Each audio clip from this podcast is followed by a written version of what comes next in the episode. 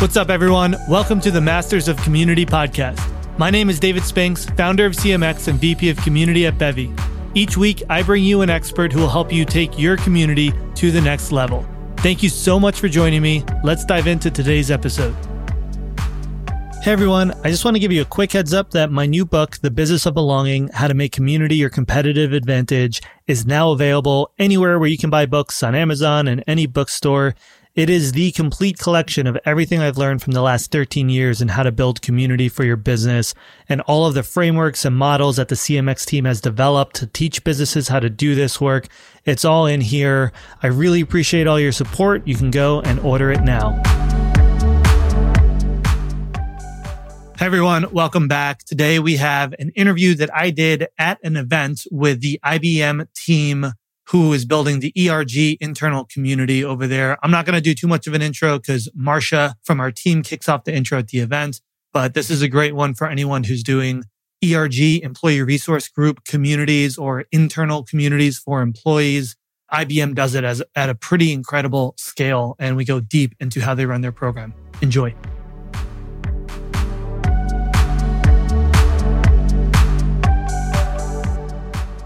Hello, everybody, and welcome to the IBM Playbook for Scaling Internal Communities. I am so excited to get this event started today.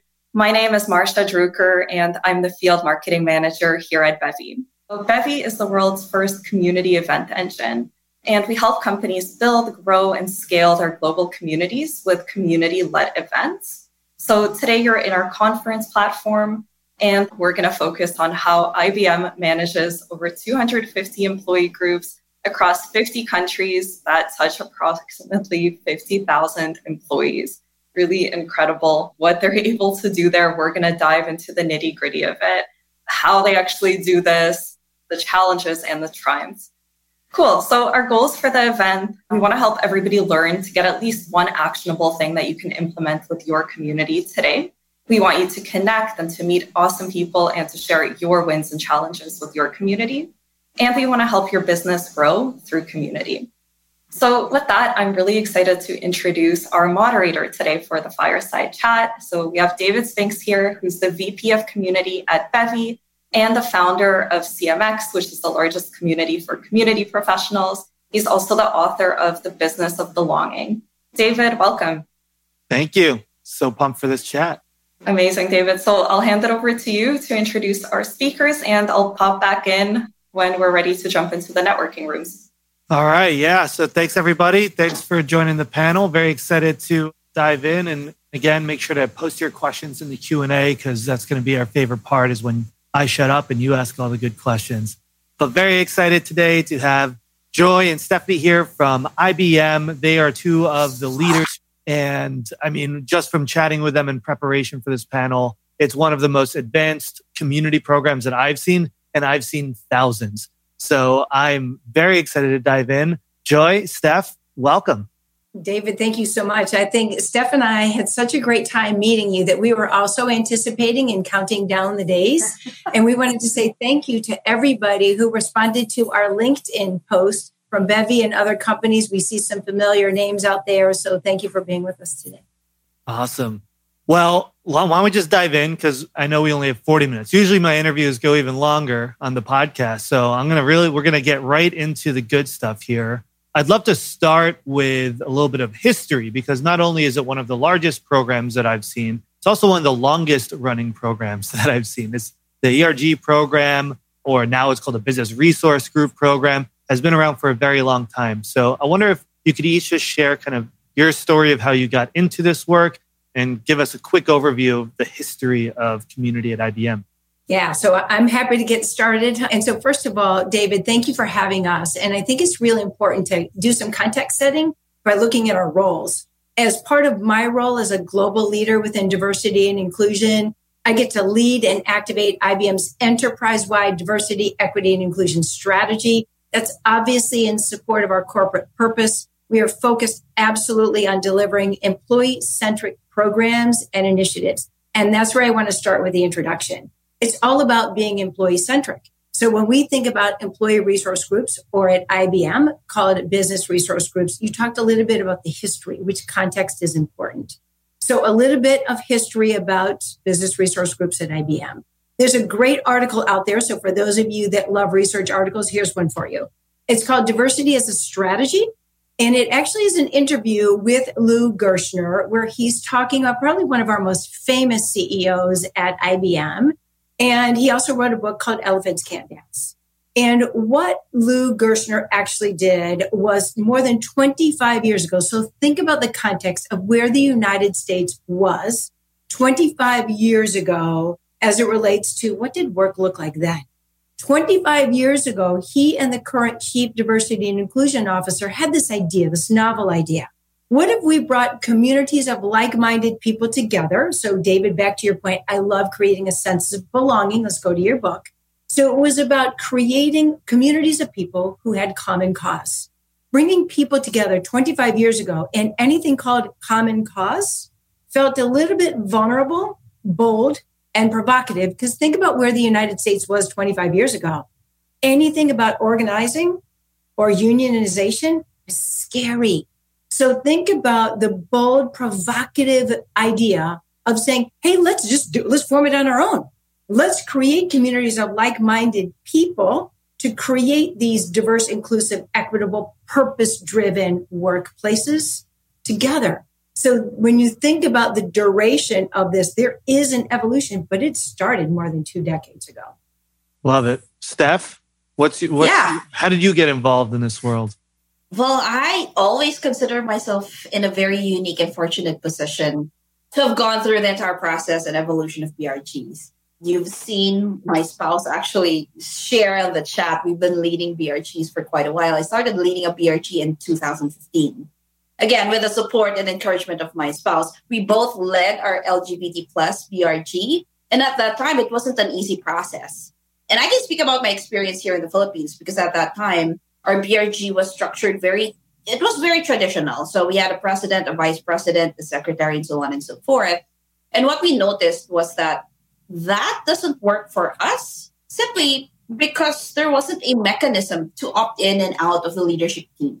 So it was pretty awkward for leaders who've been in the position for years to step down and new members who have who were potential leaders to opt in and start their leadership journey with us. So coming into the leadership team of the BRGs, the first thing that we did was to change the structure so that our leaders, all our leaders are now co-leaders with equal accountability for everything that we do and for the success of our DRT. And we were successful enough for us to get a nomination from Out and Equal, which allowed for my spouse and I to represent the country and fly to the US. It was my first time at that time to Disneyland in Orlando, which, which changed our lives. So, needless to say, we both met our future managers there. I met Joy there, and she knows my secret. She knows how incredibly short I am. and then my spouse and I actually also took a side trip and got married in New York, which is a big deal because same sex partnerships aren't recognized where we live. Mm. So now, all that aside, this entire experience and opportunity sparked action within me and my spouse. So after much work around the BRGs, I was lucky to get a role in HR, which manages the BRG program. So now I'm on the strategy side of things. And one of the biggest things to focus on was really intersectionality and allyship. So at IBM, we have eight communities. So intersectionality is inevitable. So we made a lot of changes in structure, in governance, so that planning would have been interconnected. We did that for a few years until now in a global role. I have more opportunity and influence to scale what we're successful. Now, I'm not saying that what we did was the way, the only way to be successful. Sitting where I sit, I get to see what other BRGs are doing to be successful. So some BRGs have inclusion councils because the magnitude or numbers are not enough to create a BRG. Or maybe lo- location wise, it makes sense to create one BRG for three locations that are very, very close to each other. So BRGs have the flexibility to create an environment that works for their context. As, as Joy mentioned, context is very important. So what we do from a strategy standpoint is provide the structure or the template that they can use to be successful. So we have an overarching DNI strategy. We have strategic priorities per community because each community has a different challenge than all the rest of the communities. We have general goals for BRGs that we strive for, which covers the entire life cycle of the employee. So we have application and funding processes in place. We have communication strategies, we have transformation strategies, and so much more. Because the potential of the BRG program is something that can influence an organization's culture. Right. Awesome. So I think Disney World changed a lot of our lives. So we can all relate to you there. And I, I just went to uh, our first leadership retreat we had as a company. And the best part was guessing how tall everyone was. And for the most, a lot of them were right, but there are always a couple that really surprise you in this virtual world going and seeing people in person. Also, people look different. I don't know, like if I met you in person, would be like you look 10% different than how you look on Zoom. I don't know. I can't explain it. It's like the angle. But anyway, back to BRGs. So, pretty comprehensive program. And just, uh, Marcia mentioned it earlier, but just to reiterate the scope of this program over 59 countries, over 50,000 employees. So, it's pretty vast. And just to give it a little more color, are all of the BRGs, are all these groups focused on diversity, equity, inclusion, or are there other kinds of identities that bring these groups together? What does that look like? And so, David, I'll start this, and then Steph, I'm going to turn it over to you. Steph talked a little bit about governance, which is really important. Part of a governance is, well, what's the definition of a BRG? And I will tell you, this has even been an evolutionary process for us. Mm. And so we are right in the middle of doing a BRG revitalization now because we have to understand and stay true to our core competency. So right now we do have BRGs based on communities. And when we use the word communities instead of constituencies, because constituencies has become such a polarizing term, we call them communities at IBM. So we have three global communities. That would be our LGBT plus community, our women's community, and we call it people with diverse abilities community, which includes neurodiversity. Then you come into the United States and you have three underrepresented groups our Black community, Hispanic community, our Native American Indigenous community. And then, of course, we have the Pan Asian community. That's a name they've selected for themselves. And then we have one more protected group that's the Veterans community. Those are the corporately sponsored, corporately funded business resource groups at IBM. Now, it doesn't mean that there aren't other communities of like minded groups out there at IBM, but those that are recognized as business resource groups, they fit under one of those eight categories. Got it. Steph, anything to add? No, uh, Joy pretty much mentioned everything, but I'd like to make the distinction of what a community is and what a BRG is. A community is exactly what Joy had mentioned, all of the eight communities that are recognized at IBM. Now, by nature and by blood, you're probably part of a community. I'm part of the Asian community, but if I want to do something more, a BRG is the vehicle that I would use to be able to create more impact that's recognized and funded by the corporation. So, got it. So the BRGs serve as kind of platforms for anybody within the company who wants to launch any sort of program or campaign for these different groups. They would work through the BRG to be able to run those programs. Yeah. And I think one thing, David, if you don't mind, I'm going to add on top of that. The great thing about business resource groups, and Steph talked a little bit about this before, when you think about diversity, equity, and inclusion at IBM, we report up through our chief diversity and inclusion officer. If you looked at the size of her total team, there's about 65 of us. Well, if you look at an organization that's global, that does business in 179 countries, we have 250,000 employees worldwide. 65 of us is not enough to cover diversity, equity, and inclusion globally. So we really have a strong dependency on these business resource groups. We really look at them as an extension of our diversity and inclusion mission and our strategy. So everything that they do, initiatives, programs, volunteerism, engagement, anywhere like Steph said around that life cycle, we need to make sure that they are aligned to our overarching mission and they have one client that they serve. We all have one client that we serve. That's the IBM employee. That's why we exist. Mm. We need to create environments where these IBMers can feel safe, included, and valued, appreciated, and an environment where they can thrive. That's what we do. That's what drives us every day. Love it. Yeah, on one hand, I'm like, wow, 60 plus people on a community team sounds fantastic. But then when you realize that IBM's the size of a small country, you realize, ah, maybe they can use more help.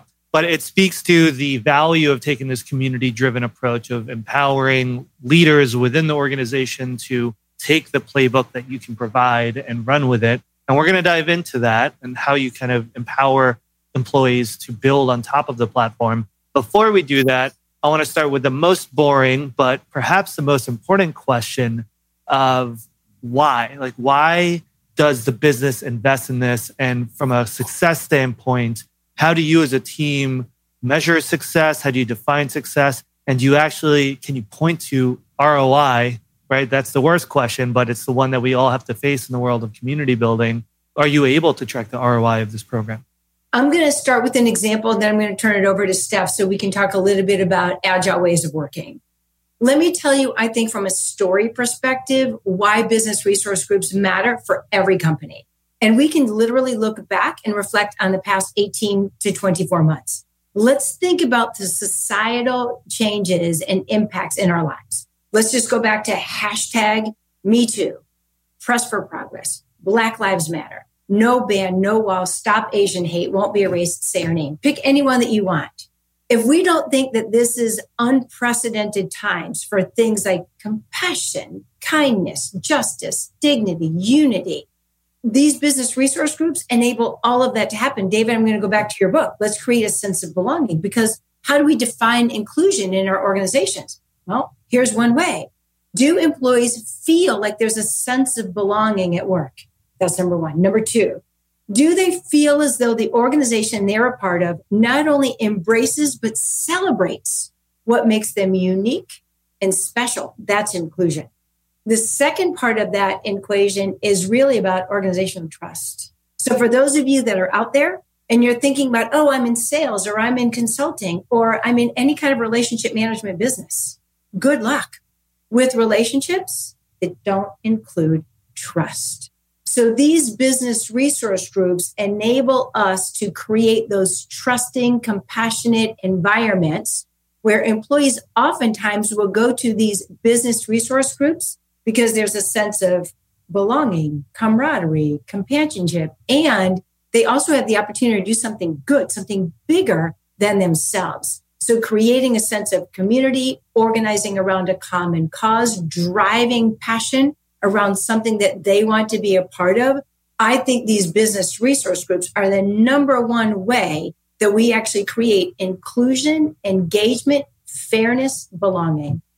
And before I turn to you, Steph, so you just had a really good definition of inclusion there around do member I think it was members of the community feel celebrated for who they are. Is is that right? Right.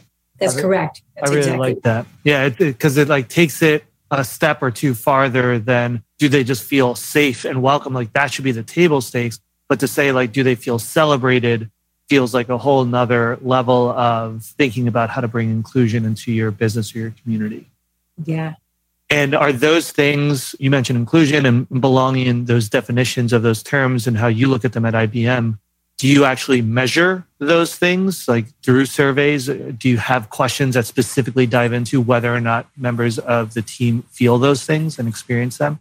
Yeah. For the data i'm going to turn it over to steph because i know she has it all because i asked her to help us track this. But there are two ways.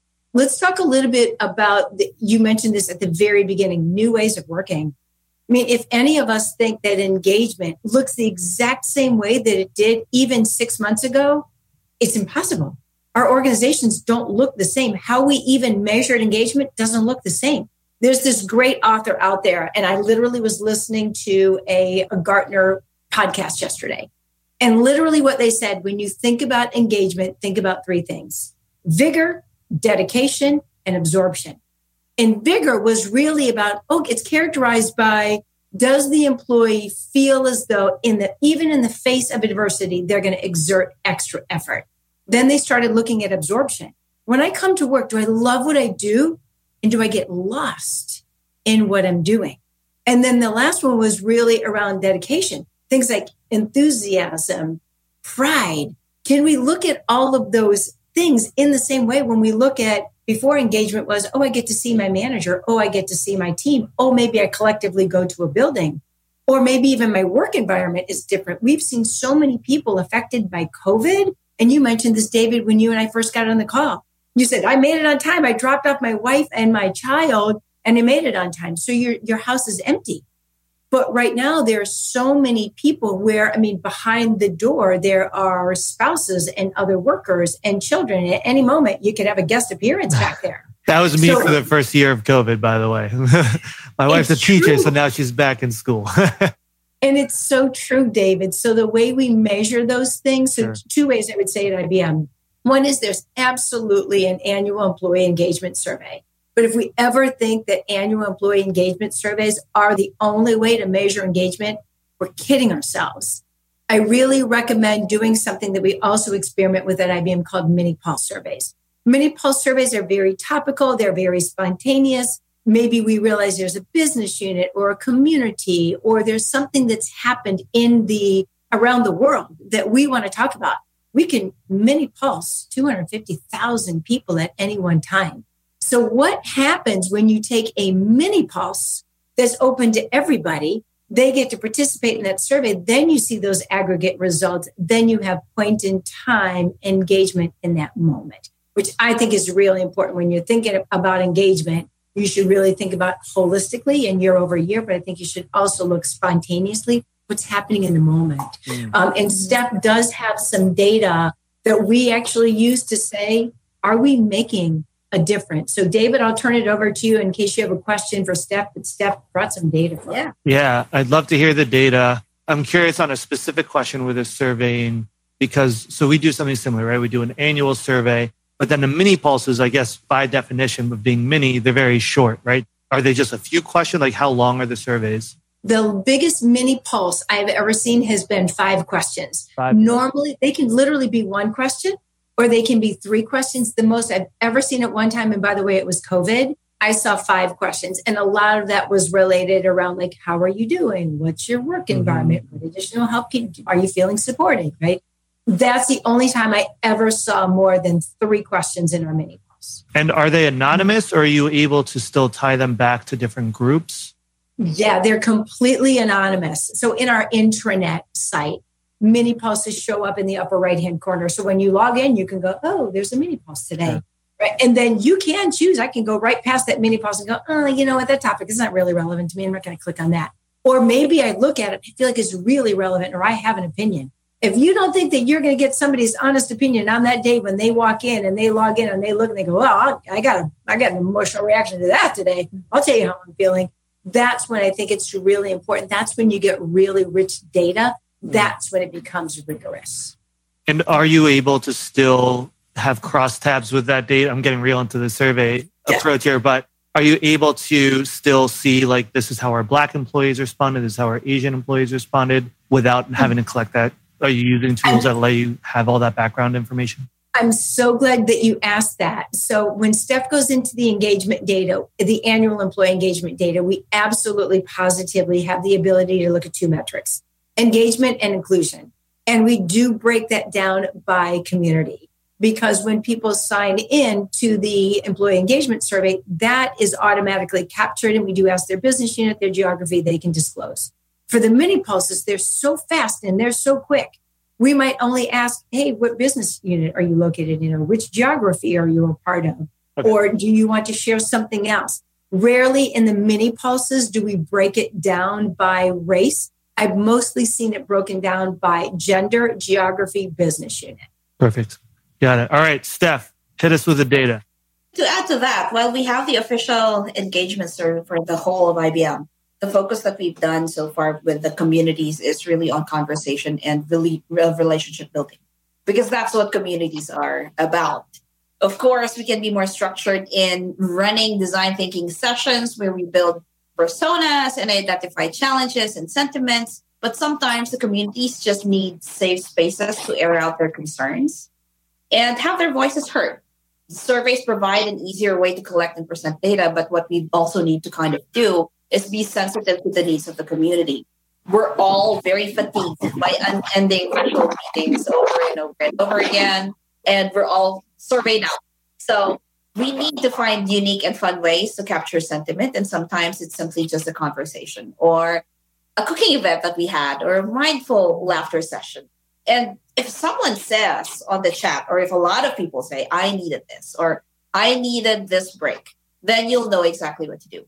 And I do love talking about this, and I do love this question because numbers, as Joy knows, always makes me happy. It's incredibly difficult to build a program and strategy and tie that to measurable outcomes. But given that we have layers of strategic priorities, those do not exist without outcomes. So it really depends on the strategic priority. And sometimes that will change over the course of the year, depending on the situation we're in. Like, for example, our CEO, Arvind Krishna, announced that we're removing facial recognition from our AI portfolio. That impacts our priority on good tech and eliminating biases. But to give you an example of what we're measuring in terms of BRGs, I'll give you two, two growth and impact. Growth in the sense of how many members and more importantly, allies have you engaged and activated? Because we know that the conversation shouldn't be one sided. An ally is, for example, an ally who's a manager who is more educated when it comes to identifying their biases will allow them to make more just or fair assessment on who to promote. And impact by how many volunteer hours you've spent in IBM, we can convert those volunteer hours into grants that people can give to the charity of their choice. So it becomes a very direct measurement of societal impact. And all of these measurements influence much like much bigger goals like retention, attrition, engagement, and of course representation. And to geek out on the numbers when it comes to when it comes to engagement surveys, we are, if when we measure the BRG leaders as compared to the whole population of IBM, BRG leaders are five points higher when it comes to inclusion. And then BRG leaders are three points higher when it comes, they're three points more engaged than the entire population of IBM. And those are significant numbers for us, David, right? Because if we can translate somebody's commitment to the organization, let's go back to the things that we were talking about vigor, absorption, dedication. If we know that those leaders and community members are more engaged, then we are even more enthusiastic about increasing our number of BRGs, increasing membership, and then also looking at our global reach of those communities. Because those are staggering statistics for us. Got it. Yeah. And when you're talking about a company with hundreds of thousands of employees, improving it by 3% is actually millions and millions of dollars in terms yes. of employment retention costs and hiring costs and productivity. And we're talking about huge numbers there because that's the other side of the coin, right? David is the other side of the engagement coin is retention. So when we think about the great resignation and all mm. of the great articles and all of the new research that's coming out, retention is just as important as engagement because who are the people that are going to leave?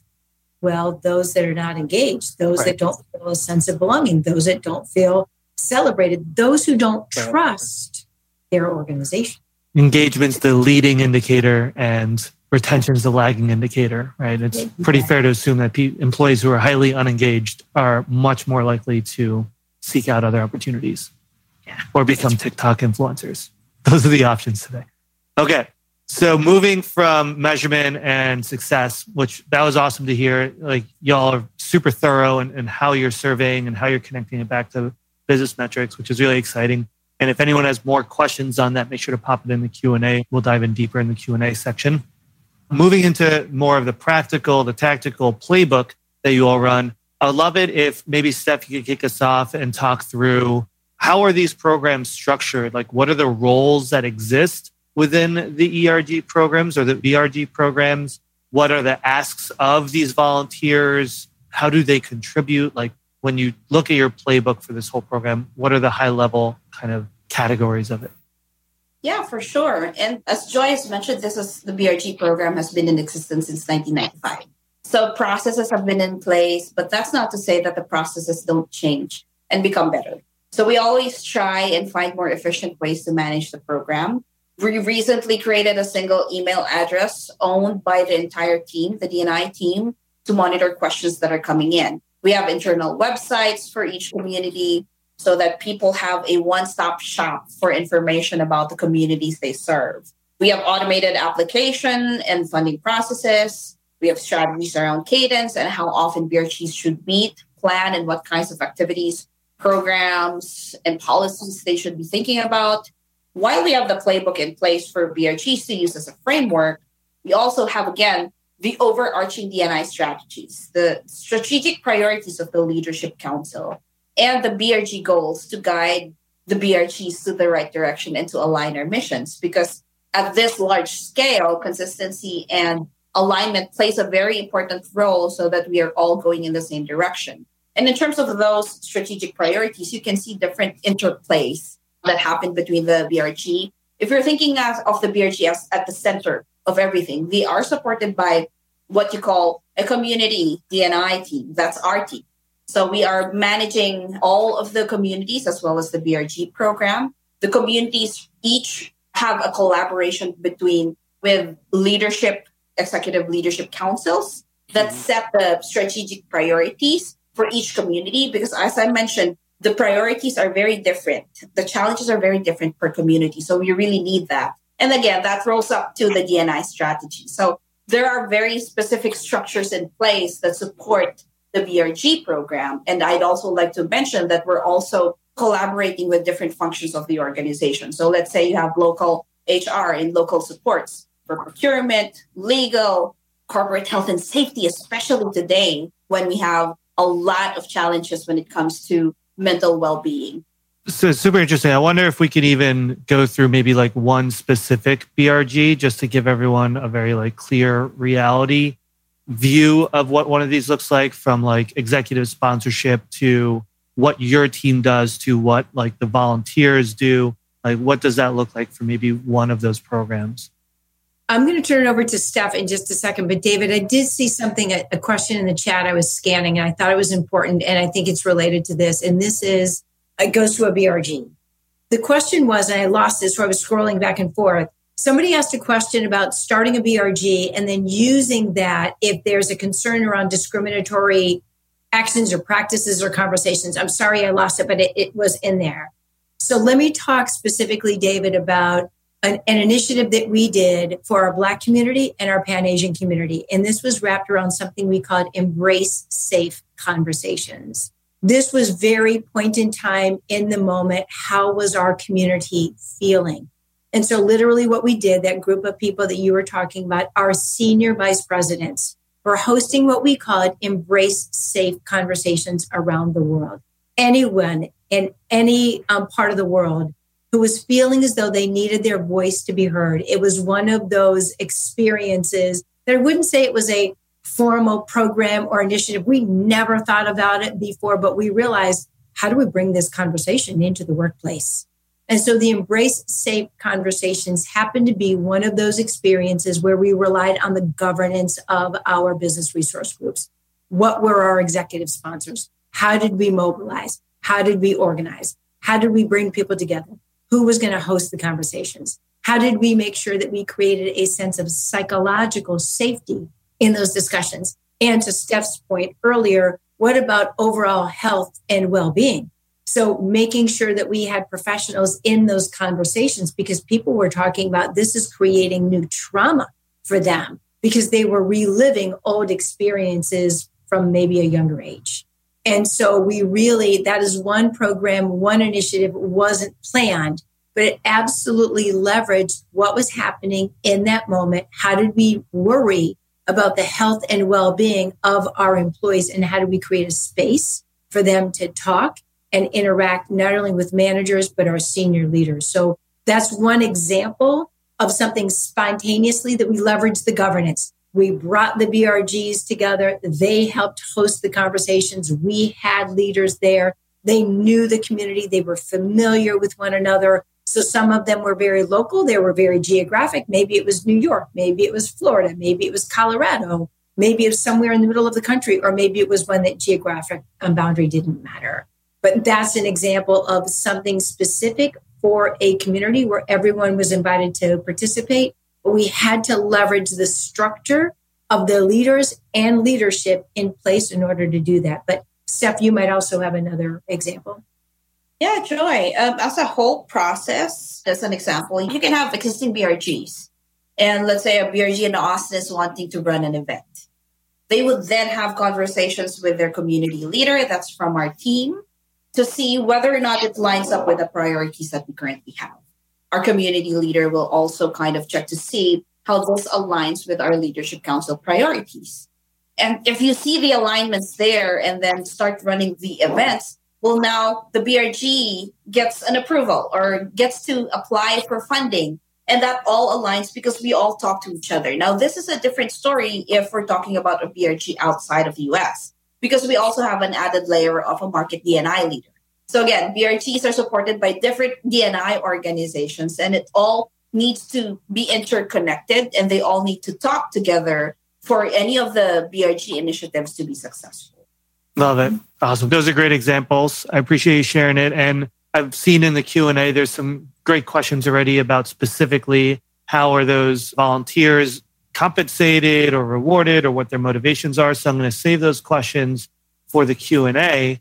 And I'm going to move into my favorite part of the interview, the rapid fire question round. Since we have two of you here, I'm going to keep it to three very important rapid fire questions. All right. So okay. I'm going to ask them in a normal speed, but you're going to answer them very quickly.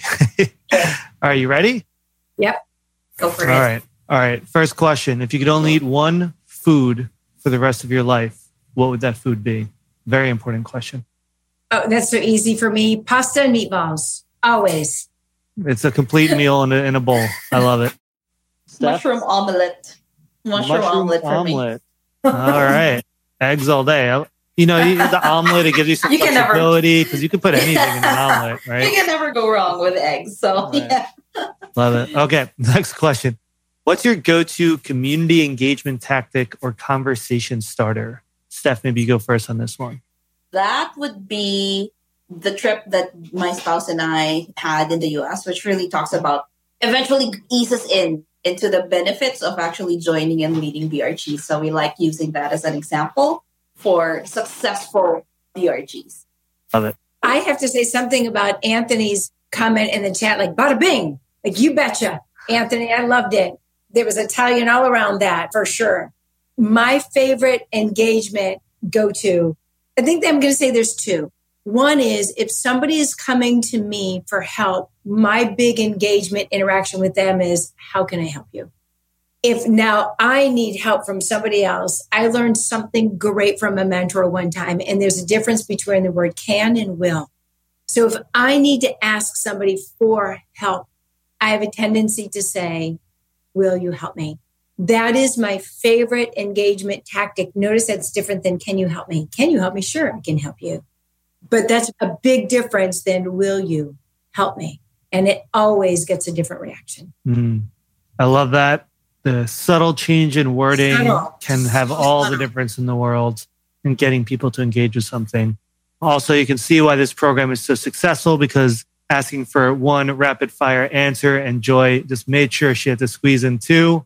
So you ask for one thing, you're going to get two back from Joy, just so you know. All right.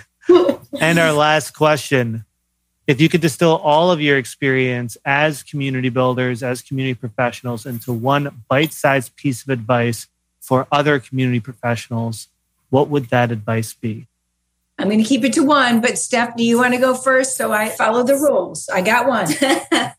yes, sure, George. For me, this is always something that I tell people you are not alone.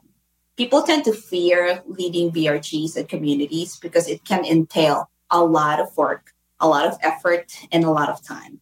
But communities are exactly about support.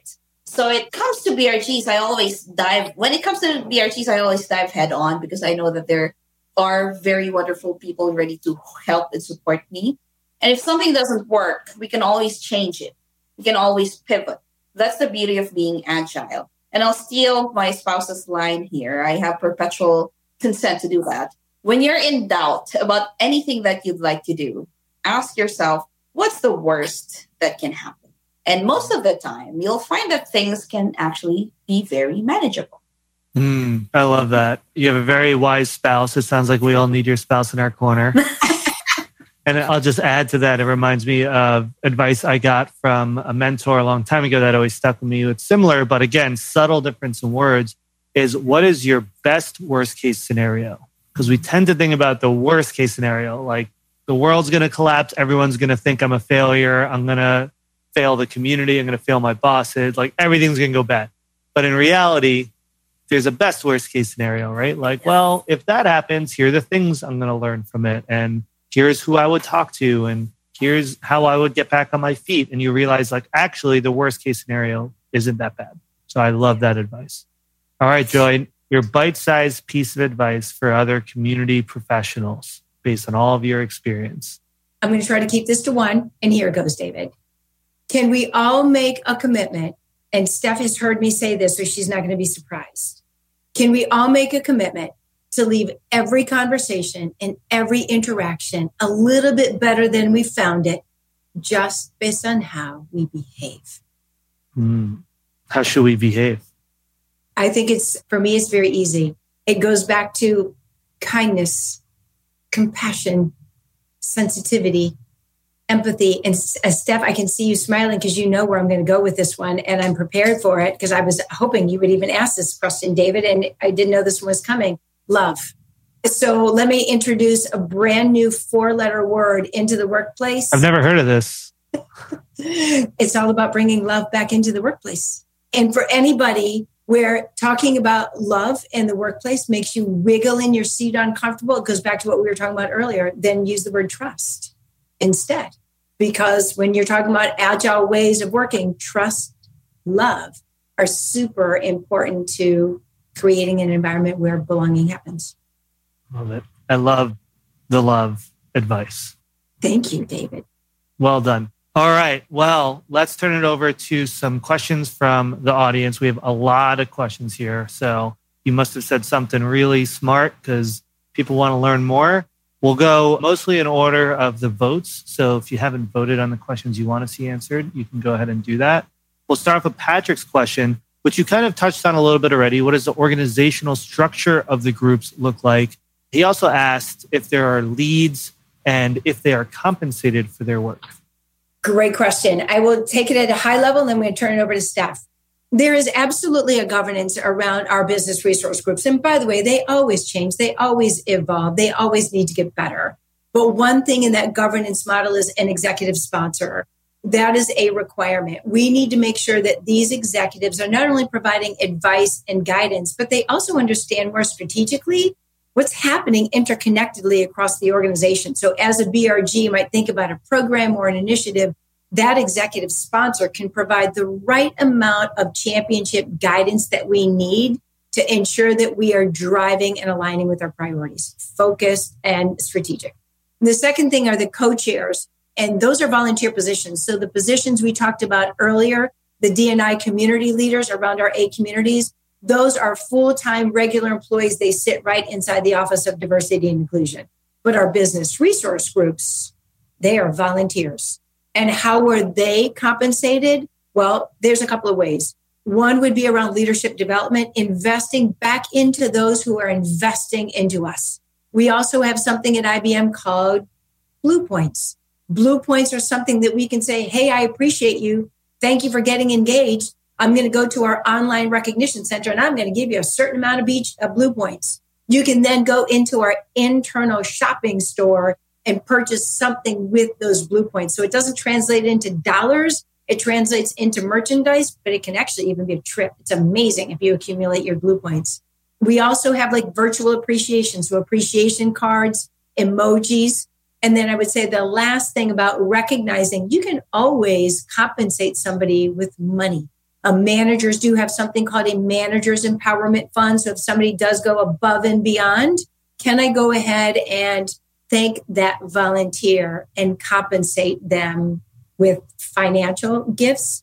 And then, Steph, I'm going to have you talk a little bit about how you recognized our leaders um, through the awards program that we released this year. Yeah, and, and I can't stress enough the importance of recognition because that drives people to continue what they're very passionate about. And we have several ways of doing that. Joy had mentioned the digital thank you card. She also mentioned Blue Points. We also write blogs for them to recognize them so that everybody in the company sees the amount of work that they do. We also ask leaders to make personal calls to them. We also have specialty digital badges that they can post on LinkedIn. These are hard earned badges that is a combination of education and activities that they've done. So that's another form of recognition for them. In fact, just last August, as Joy alluded to, we consider August as BRG Awareness and Appreciation Month, and we recognize 38 outstanding BRG leaders of the year for all the work that they did, despite us being in a pandemic. They received all of the things that Joy and I mentioned earlier, plus a goodie box with awesome, awesome merchandise and a special custom made gift that they can be proud of. In fact, someone in that list said that they would keep that and hand them item that had that special coin over to the next generations of their family. So that really touched on my heartstrings there. Um, we can be very creative and innovative when it comes to recognition because the types of recognition also evolve as the world evolves. And it's easy. It's easy to be trapped in the quickest way, which is to recognize groups of people. So you'll just need to send one card and that has so many names. But that dilutes the experience. And mm. what I'd like to point out for people to feel that the recognition is authentic is that these recognition strategies should tailor fit to the recipient of the recognition, and that will make it even more impactful. Mm, I love that. And Lenka had a good follow up question on recognition. So I'll ask that now. Do people need to fill out some form to specify how they contributed, or do you have it automated somehow and you're able to see that? And I'll just say, with eight minutes left, we got a lot of questions. So let's move into rapid fire. Maybe just have one of you answer each of these so we can try to get through as many of the questions as possible. Go ahead, Steph. I'll let you take that one. Okay. In terms of recognition, we do have a 360 feedback that's called Checkpoint, where people can actually put in their goals there, and that is visible to their managers so that if they achieve that goal, that becomes part of their appraisal for the year. We also have hours that are spent. It's not necessarily a requirement, but again, the hours spent on volunteering in IBM can be converted into grants. So it's absolutely up to the volunteers to manually input their hours there so that they can that that becomes a, a dollar equivalent so that they can put it in the charity of their choice. Love it. Awesome. Okay next questions from gabrielle. Do brg leaders have weekly or monthly hours carved out for the work that's honored within management rather than a volunteer expectation on top of their existing job responsibilities yeah, great question. This is always a really important balance. And the reality is, some managers are even better at this than others. We do know that there are some managers who literally will carve out a portion of some person's time to do this, especially if it's for a business unit or a geographic location. So, whether it's um, tied to their job or whether it's a volunteer, this goes back to what Steph was talking about recognition. We do have that leadership council sometimes we will reach out to those mentors or people that we coach or sponsor and say, great leadership development opportunity, great exposure, great opportunity, and movement to your next position. And sometimes we will reach out to those leaders and say, great opportunity for your individual to try on some new leadership skills and tactics in a safe place where it's not necessarily going to hurt their performance, but they get to do some sense making as they lead BRG activities. So some managers carve out the time. Sometimes we ask managers to carve out time for this person as a leadership development activity. And other times people just balance it as a work of passion. It's amazing what people do. Love it. Yep. Always a struggle in any internal community program. All right. Next question from Rubina Is there a step by step playbook to help us launch in ERG. I don't know if we're going to be able to answer what the whole playbook is at rapid fire, but maybe if there's somewhere people can go to see kind of how you launch it, or if not, maybe we could do a follow up and put that together for you. Steph, I'm going to let you take that because I saw the brilliance of what the team is creating around a virtual playbook. So I'll let you take that. So, yes, we do have a playbook that we're actually writing, but I don't know if that's going to be available outside of IBM. So we'll we'll see if whether or not the content can be published. But what we do, my spouse and I actually go out to to events to talk about how to engage and how to create triple A employee resource groups, and we have a process to do it. We do design thinking sessions, and please connect with me through LinkedIn, and we can talk about it. All right, maybe you got a little back channel there. That sounds well, good. And David, you just you might have motivated or inspired us into action. So I can't remember who you said asked that question, but we do we have written white papers from time to time. And because this is something that we've been doing for over 25 years, we forget that there are organizations out there who can really think what we are doing is valuable and important.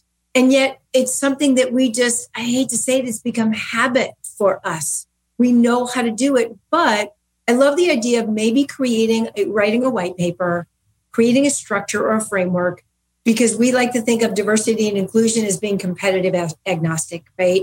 we all have bold, audacious goals um, to make the world a better place. And so, as diversity, equity, and inclusion professionals, maybe it's incumbent upon us to give back, create it in a format, maybe in a white paper that says, hey, if this is something that you're thinking about doing, here's a general structure. And then that way it's not proprietary sitting on our website, but somebody can pick up and use and implement immediately. So, that great suggestion. That might turn into a white paper. So stay tuned. I love it. Well, when it's published, we'll share it with the entire CMX and Bevy community for sure.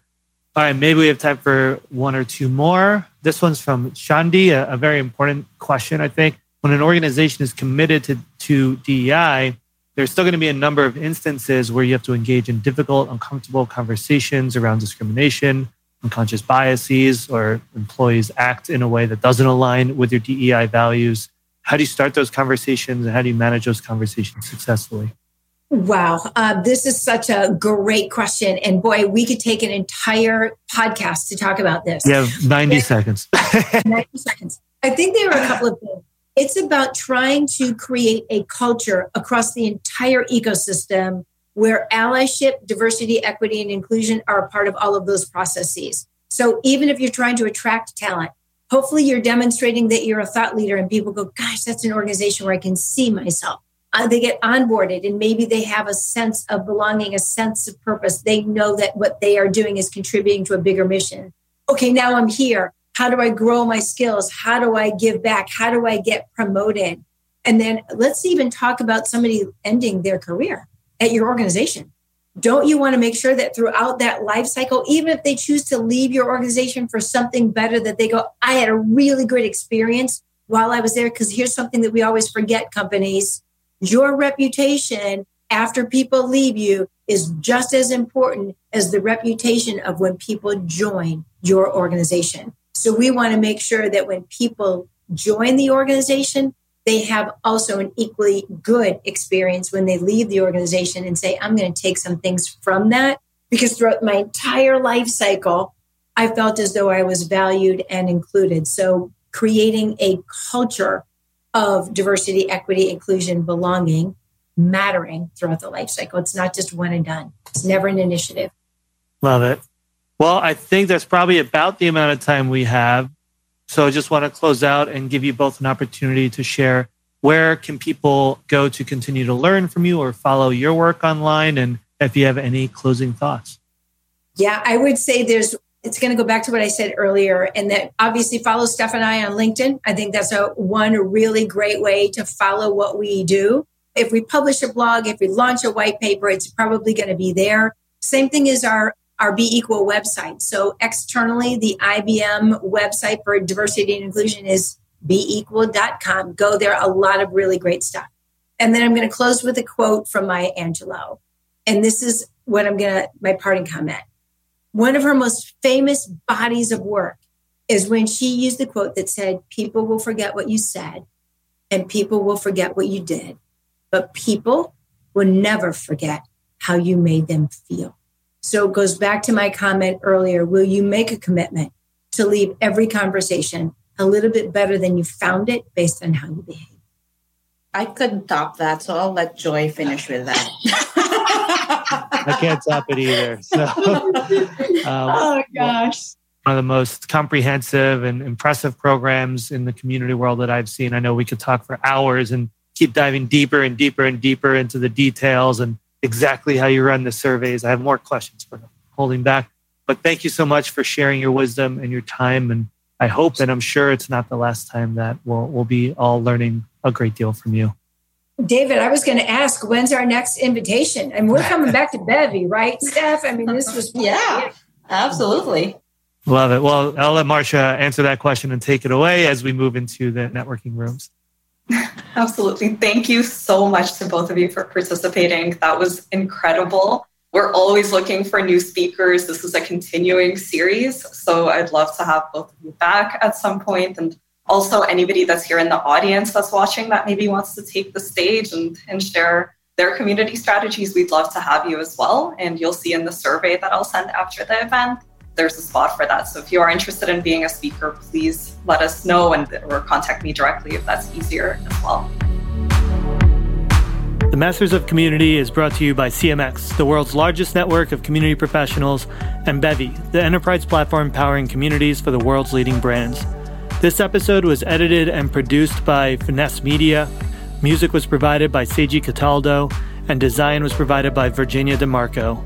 If you enjoyed this episode, please drop us a review in iTunes. It's a huge help for helping us get this podcast in front of more people. We really, really appreciate it. And share it with your networks. The more people that learn about the power of community, the better. We have a new episode every week, so until then, thank you so much for listening and see you next time.